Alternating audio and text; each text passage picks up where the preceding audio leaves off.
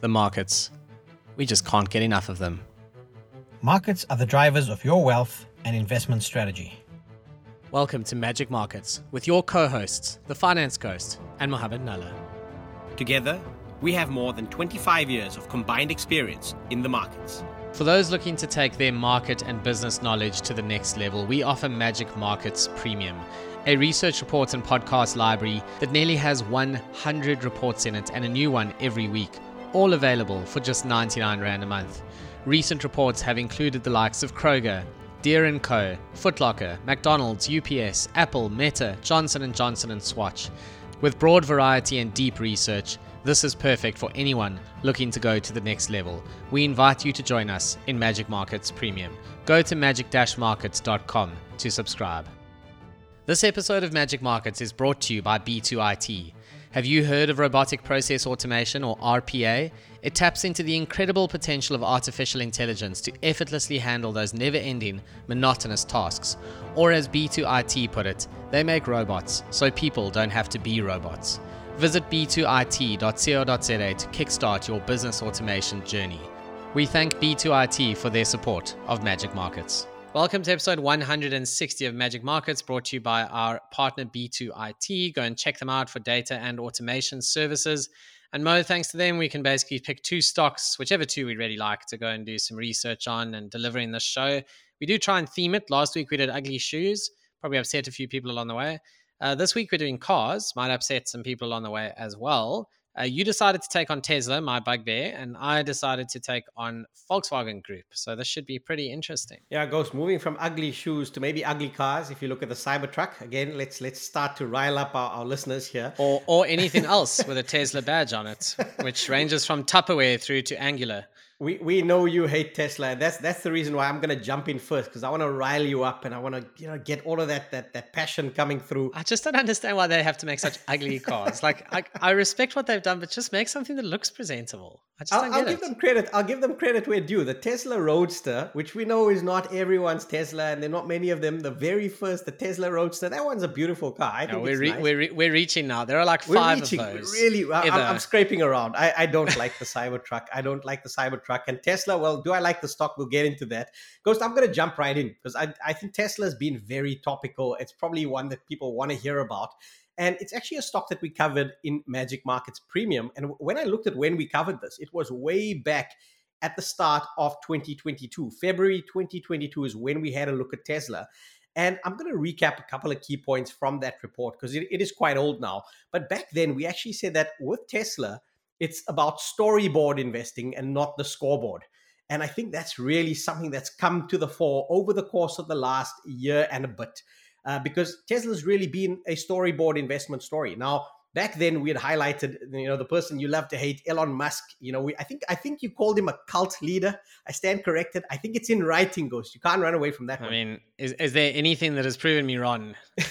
in the intervening period. no, absolutely. That, that's why I'm highlighting it. So, so Elon Musk, I think we called him a cult leader, and, and in fact, he featured very prominently in both our bull box and our bear box. You know, as a visionary, he was in the bull box, but in the bear box because very much a wild card, and we had highlighted the key person risk at Tesla being Musk. That hasn't gone away. I mean, very recently, Musk, you know, effectively threatening shareholders and the board, saying, you know, he doesn't want to go and build a Tesla bot, you know, the, the new robot that hasn't really come through. He doesn't want to build that inside Tesla unless he has control of the company. So very much putting a gun to their heads. And again, that highlights this wild card key man risk that the company does run. Certainly, if you're going on storyboard investing, if you're buying Tesla for the cars and the, the AI bots and all of the fa- fantastic stuff that Musk might bring to the table, there might be a question mark around that. Now, important to note that when we had covered this stock back in 2022, the stock price was $920. Now, that's not a mistake.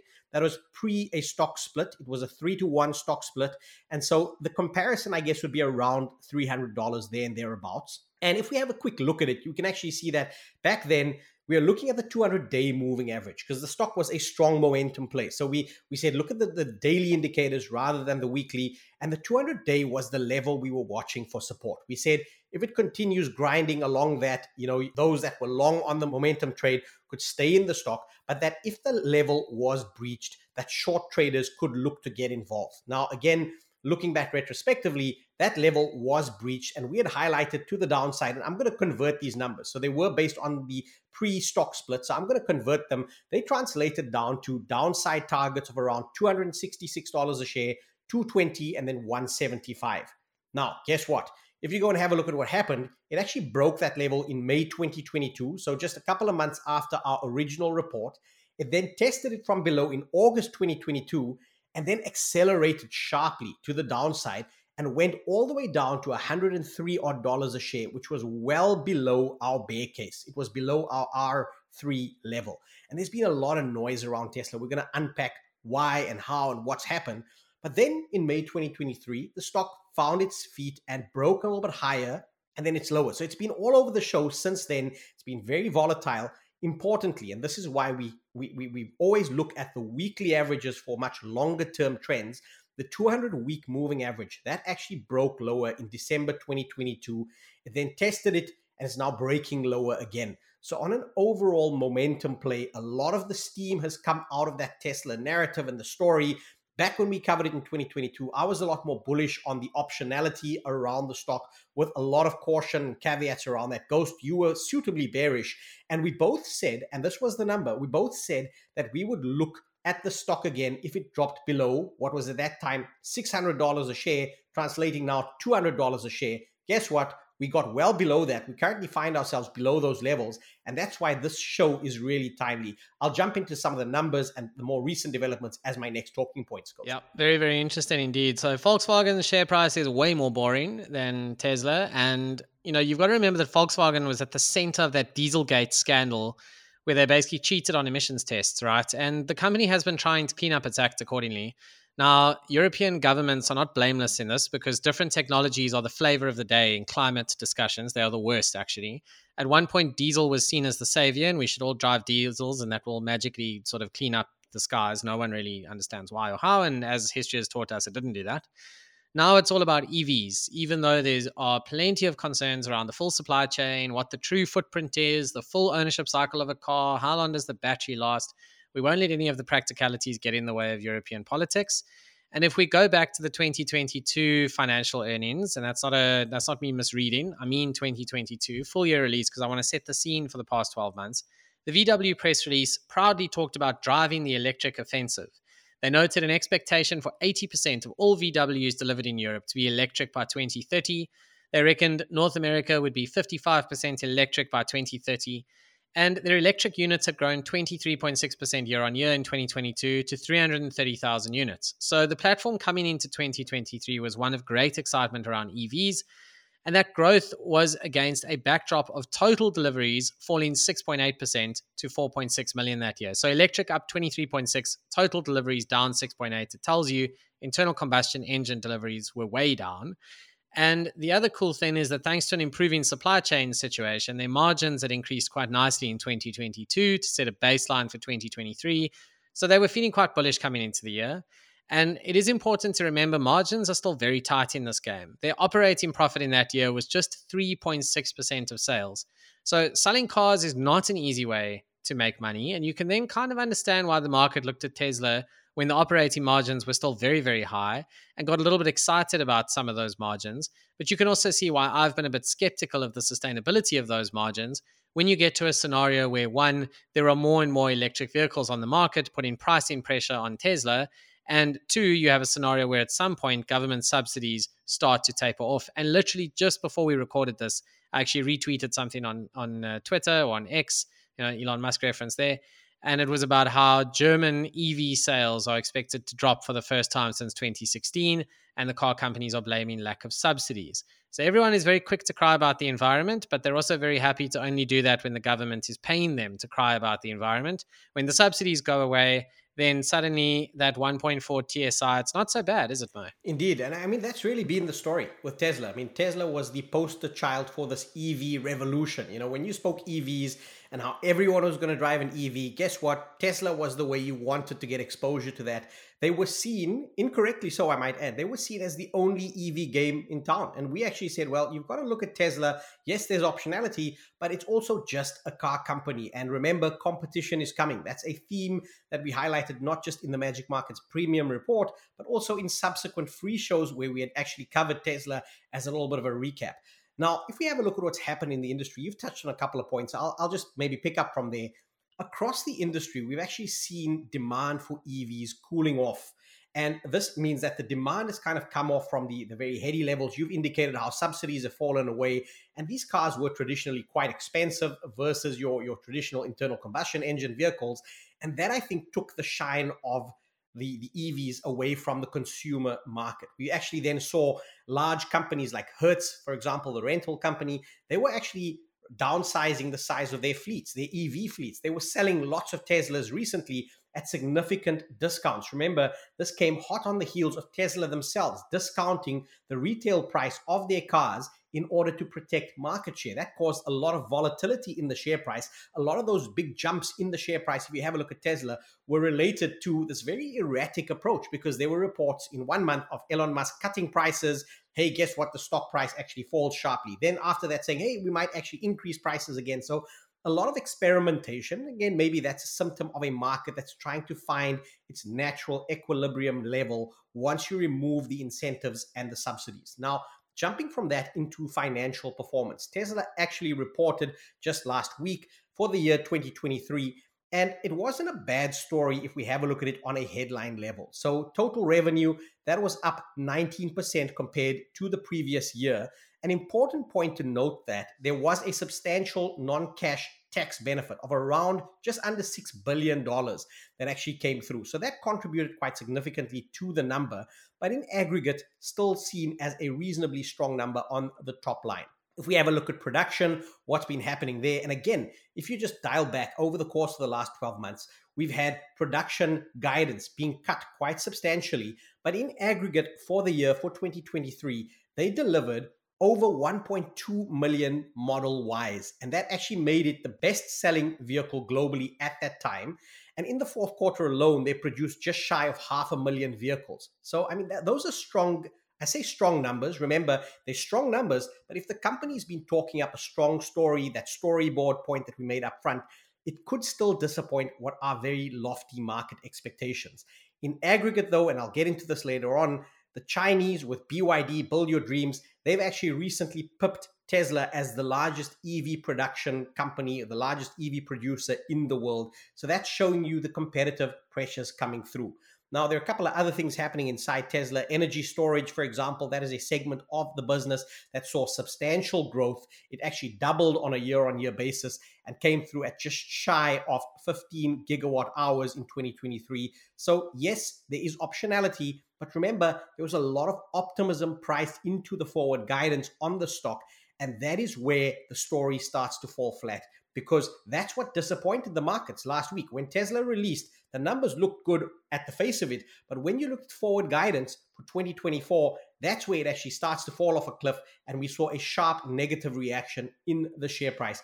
As my next point, I'll then go into just some of the competitive pressures coming out of China specifically. And then my favorite, I'm going to have a look at how these stocks have all performed over the last several time periods. Yeah, BYD could be the uh, Tesla share price just break your dreams as opposed to build your dreams because that is what it's done, right? It's been a lot of like just a lot of pain for people who bought it too frothy, a lot of irritation for those who missed the entire rally, like me, through I suppose stubbornness around valuation. So you know, sometimes I wish I could just trade the momentum actually and just switch off the fundamental part of me. But at the same time, it's then too easy to buy something that's very topish and end up with a really poor outcome. So you got to stick to, I think, what works for you. Anyway, back to Volkswagen. So fast forwarding to today, after setting the scene for 2023, we now have Reuters headlines from last week about an analyst call with Volkswagen management that left them feeling pretty good about the likelihood of the fourth quarter beating estimates when those numbers are released in March.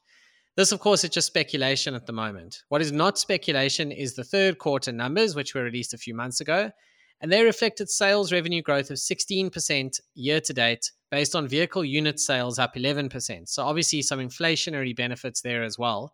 Electric vehicles up 45%.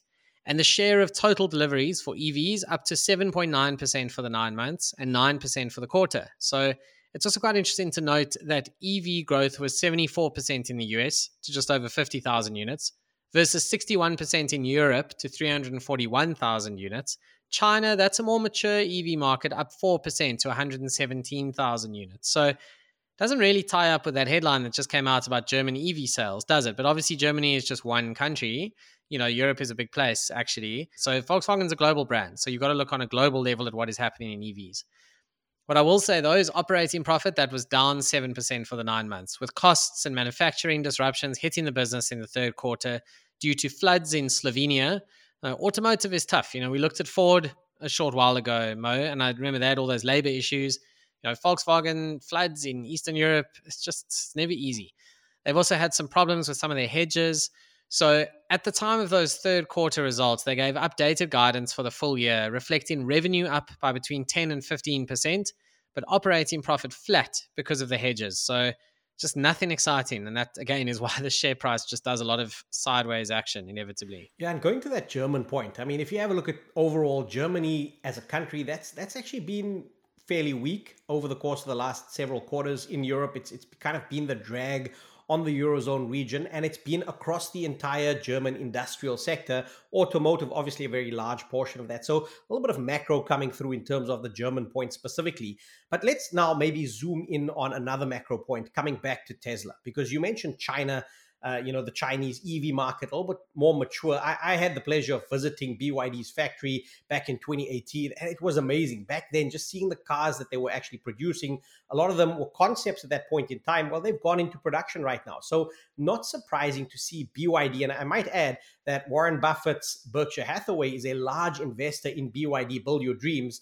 Uh, that company has been remarkably strong. Again, just by way of history, they started out as a battery manufacturer for Nokia that was how the company was founded, and then effectively grew from that into batteries for everyone else, and now a massive EV player.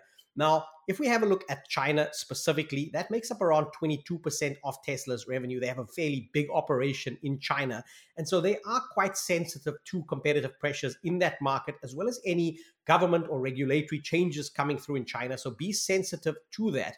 But that's not the limit of Tesla's problems. If we have a look at what's been happening at Tesla, there have been quality concerns around the existing vehicles that are on the market. There have been problems with the full self-drive coming through, people saying their cars just stopping on highways, and you know that's the last Tesla they're going to buy. So that kind of reputational damage is taking the veneer, it's taking the shine of the Tesla story away. And when that happens in a market where EV players are coming through from the likes of Volkswagen and Mercedes and Toyota, it actually doesn't spell a good growth story for Tesla in aggregate. So is Tesla standing still? Well, no. We know that they've actually rolled out a lot of their gigafactories. There's a gigafactory in Texas, there's a big one in China, there's a big one in Berlin as well. And they're actually orientating a lot of the production from those gigafactories towards this now new promised line of cars. Because again, if you have a look at Tesla, it's the same cars that we've had for the last 10 years. And so the market's getting a little bit bored of what's actually out there. It hasn't been revolutionary. And again, that's not what you expect when you come for a Tesla. You're looking at innovation, you're looking at change. So Tesla really does need to put new models on the market. Now, here's the rub Elon Musk actually first promised to build a cheap EV back in 2020. He had a target of a $25,000 car, and then he backtracked on that. He shelved it. Now, those plans have been revived and they're now indicating that they're going to be introducing a $25,000 entry level EV car by 2025. So the market's going to be watching this closely because this is what you need to be the game changer for Tesla in order for it to actually grow and defend its space in the market. And whether they actually do that successfully or not, well, the jury's still out on that. Now, I'm going to move forward from that to quickly have a look at share price performance. I like looking at this, right, Ghost? And I think the highlight in our original report was that competition was coming, especially from BYD. We've indicated how that has proven correct. But what has that meant for the share price? Well, looking at Tesla over the last 12 months, it's down around 25%. That's not fantastic. But over five years, for those that were in the momentum trade, again, there have been lots of stock splits and so forth. That helps the, the share because, again, you get more volume coming through, you move the price point down, and you introduce a lot of new speculative investors who are maybe shy of a $1,000 share price. Now they're getting in at around $100. It makes it more accessible. So over five years, the stock is up 870%. Yes, you heard that correctly. 870%. Now, how does it compare if we have a look at it versus some of the conventional auto players? And, and let's look at this over the last 12 months because that's when the market has been changing. And first and foremost, I think we highlighted this on a free show not so long ago. Stellantis, I think you called it the Poloni of the automotive manufacturers because there's a whole bunch of brands in there. But Stellantis has actually been the outperformer. That stock up over the last 12 months around 41%. That takes the podium position. I'm giving you that one because, again, you know, may, maybe you heard the previous show, it would be a cheat. But Ghost, take a guess who comes through in the number two spot? If you were to look at this, uh, and again, let's look at US ADR, so all in US dollar terms, which big automotive manufacturer would you put on the number two spot over the last 12 months? Uh, gosh, that is a tricky one. Um, let me not waste everyone's time guessing. I don't know, Mo. I doubt it's Ford. I want it to be Ford. It's, it's probably not. It's, well, it's not. It's not. It's, it's Toyota. So Toyota uh, coming through ah. just shy of Stellantis. And again, mm. Toyota's been doing such interesting things, not just in the EV space. They continue to experiment in the hydrogen fuel cell space as well. So Toyota coming through as the dark horse. You know, I know we called Ford a dark horse, but Toyota is a strong global automotive manufacturer, and they come through quite strongly. And so, surprisingly, in the number three spot, we've actually got Tesla coming through. And Tesla comes through with a marginal positive performance there. And then the other motor manufacturers kind of struggling along below that over the last 12 months. So, the point I want to land on this, Ghost, is that over the last five years, yes, we had Tesla very strong. That EV theme was very strong. But the point and what's changed fundamentally over the last 12 months is that the competitors have gotten their act together. And when you actually superimpose that on what are very lofty expectations of Tesla from a growth perspective, from a market share perspective, you've got to be very careful. I'm not saying it's not a good investment, but I am saying those competitive forces are strong. And there are a lot of other players out there in the market. VW, as you've indicating, they ghost, they're, they're a contender. We've got Mercedes Benz.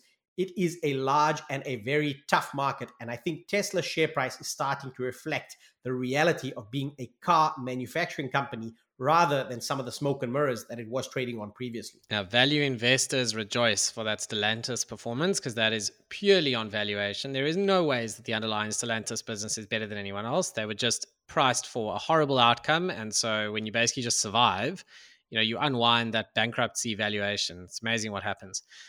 So, for my final point of this show, I just want to dig into the different brands inside Volkswagen because it's pretty interesting, actually. So, the core brand portfolio is Volkswagen, Volkswagen Commercial, Skoda, and Seat. Remember Seat came to South Africa a long time ago? Was like the cool kids polo and golf. Anyway, sales revenue was 24% higher for the nine months for this group, and operating profit was 34% higher. But in the third quarter, their margins came under pressure. So, nine months looked okay, third quarter, not so much. Volkswagen was hit the hardest, operating margin 3.4% for the nine months, way below Skoda, amazingly, 6.4, Seat 4.6, and Volkswagen Commercial 6.0. We then move into the fancy stuff, which is where they chase margin. So this is the division that Volkswagen calls the progressive division. Now they lump together Audi, optimistically, with Lamborghini, Bentley, and Ducati. Spot the odd one out. Revenue was up 13% for the nine months. Operating profit margin was 10.9%, so way higher than the, the core group. And then they have this third division called Sport Luxury. There's only one brand in there, and that would, of course, be Porsche or Porsche if you are trying to impress people at the local club meeting. I'm going to just call it Porsche because I'm a normal person. And operating profit margin there was a magnificent 18.8% with higher vehicle sales and positive product mix. Just a fantastic business, right? And the product range just gets better and better and better. Then they have their trucks business. This has MAN in it, Scania, Navistar, Volkswagen Truck and Bus, with operating profit margin of around 8% over the nine months. So they would rather sell you a truck than a Polo. And by now, you must be dying to know what the split actually looks like. So Core brands, that's 43% of revenue for the nine months. Progressive, that's the Lani stuff, uh, and Audi, that contributed 21%. And Porsche was good for 11.8%. Now, the rest of the money is made by commercial vehicles and financial services. So all eyes are going to be on Q4 with Volkswagen Group common stock, and you've got to really look quite hard at which ticker you should be looking at because there are as many, I think, Volkswagen related listed companies as there are Volkswagens. But the Volkswagen Group common stock is down 22.5% over the past five years. It's down 8% or so in the past year. And you have to be quite careful here because there is a Porsche stock that is actually the holding company of Volkswagen Group. If you want Porsche specifically, you have to find the IPO. They made it a lot easier for you because it has a great stock ticker, and that is P911. And you might need to dial 911 if you bought the IPO because that share price is down 28% in the past year. It has not lived up to the IPO related hype around being a luxury brand. And that's where I want to end off because, as good as Porsche's operating margins in the high teens actually is, Ferrari's margins are mid 20s for EBIT. So that is what real luxury looks like when there is more demand than supply. And Ferrari doesn't have to bother with advertising. They can be rubbish on a racetrack and still sell a 30 million rand car. Porsche has to work much harder than that to get Cayennes out the door instead of BMW X5s or any of the other numerous competitors. And it is not a luxury brand, despite what they said in the IPO. So that share price has been a bit disappointing. Yeah, Ghost my, my key takeaways there, right? It's uh, first of all that uh, you know we said Tesla's not this this fantastic company. It's a car manufacturing company at the end of the day. Uh, it's that uh, if you have a look at Porsche, well, maybe that's not that's a car manufacturing company. It's not a luxury company. And Ferrari, well, that's not a car manufacturing company. That's a luxury company. Those are my key takeaways, right? I, I mean, and the last point actually is it's not whether your Audi is fancy, it's whether your Porsche is not fancy or whether your Lamborghini is actually an Audi in disguise. I know I'm going to irritate a lot of people out there, especially the Lamborghini drivers. But yeah, I guess that's where we're going to leave it this week. I mean, two very interesting companies. It is a tough, tough industry. I think you know, there are tougher ways. I think the only industry that I, I think is tougher than automotive manufacture are airlines. Ghost, I think you, you'll agree. Airlines are probably an easier way to lose money. Yeah, airlines are not airlines are not great. Just just on Lamborghini before we go, they had their best ever sales year last year. I think off the cuff, if I read correctly, it was ten thousand units that they sold last year. So the Urus made a massive difference there. In the automotive game, you have to have an SUV.